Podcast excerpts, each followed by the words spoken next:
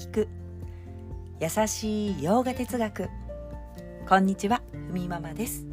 いつもお聞きいただきありがとうございます。このラジオは耳でヨガ哲学を聞いて日常に生かしていこうというラジオです。ラジオの原稿をノートに載せています。テキストでご覧になりたい方は URL を貼りますのでこちらからお願いいたします。では今日のテーマお伝えしたいと思います。バガバットギーター9章苦悩から自由になる。3ステップというテーマでお話ししたいと思います。苦悩から自由になる3ステップ。どこかで聞いたことがあるような気もします。各章ではそうですね。私たちを苦悩から自由にしたい。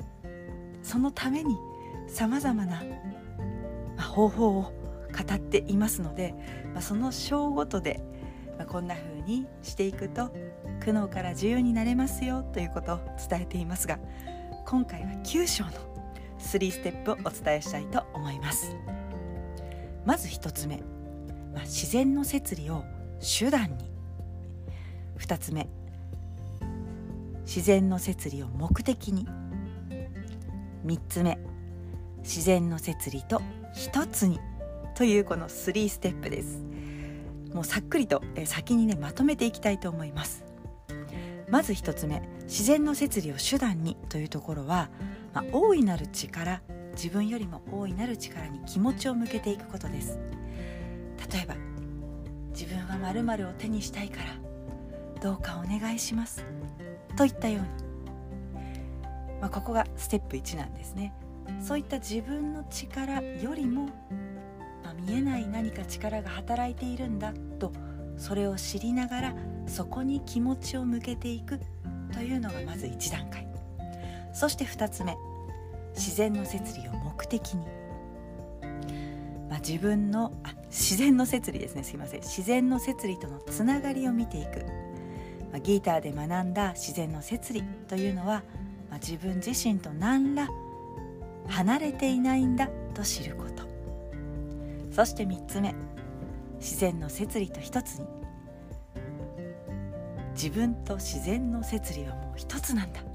と理解していくところまでいけますよというこの3ステップです。もう先にまとめましたのでもうあ今日はこのこと話すんだ。もうそれ知ってるよという方はねここまでで OK です。ではここからはさらに詳しく解説していきたいと思います。まず1つ目自然の摂理を手段に、まあ、大いなる力に気持ちを向けていく、まあ、それでいいんですよとギーターは言います、まあ、自分はこうなりたい。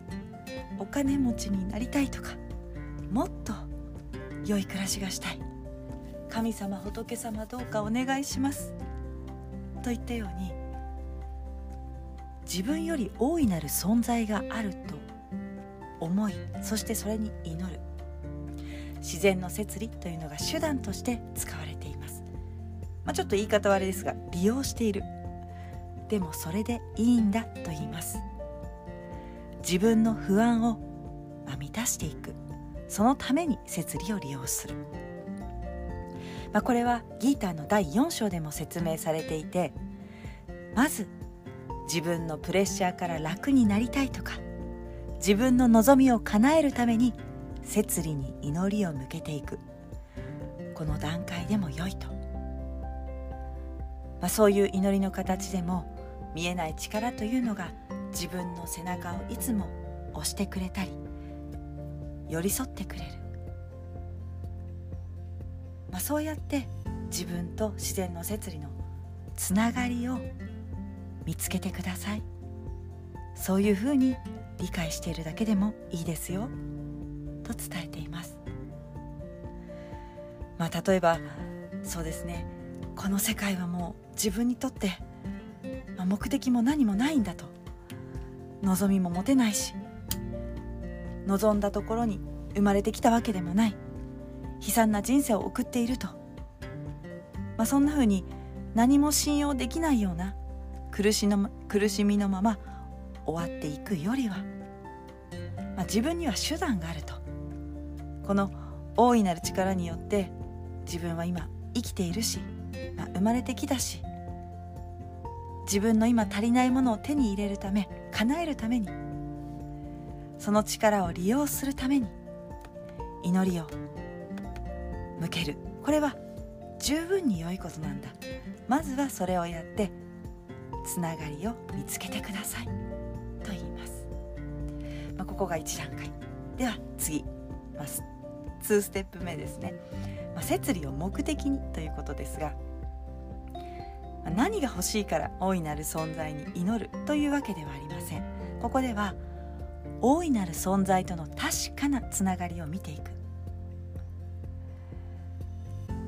まあ、その大いなる存在に気持ちを向けている、まあ、考えるだけで自分の中には一種安らぎが生じてきて何かと比べて勝たなきゃとか心をせわしなくすることから、まあ、自分は楽になって、まあ、もっと自分らしく自由に生きるようになる人。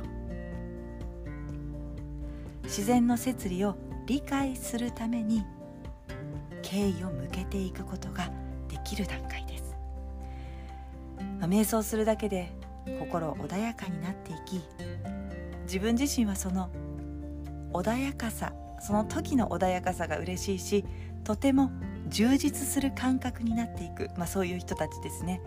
その独特の安らぎを自分の中に見いだすことができる。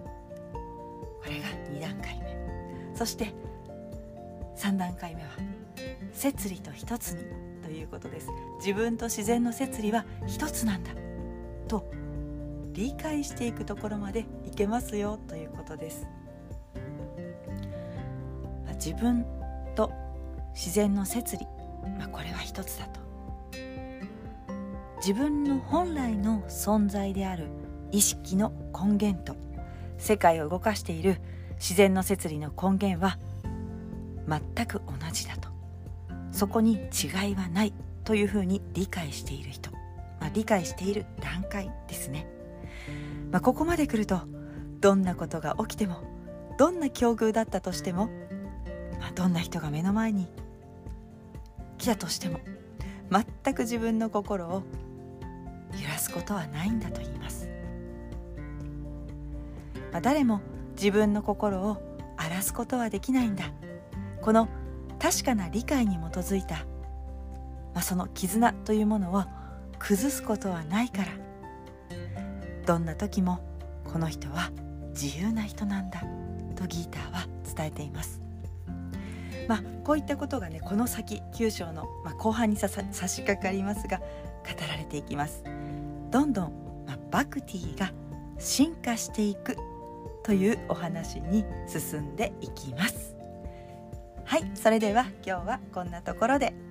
今日一日も皆様にとって素敵な一日になりますように。耳で聞く。優しい洋画哲学。ふみママラジオご清聴。ありがとうございました。バイバイ。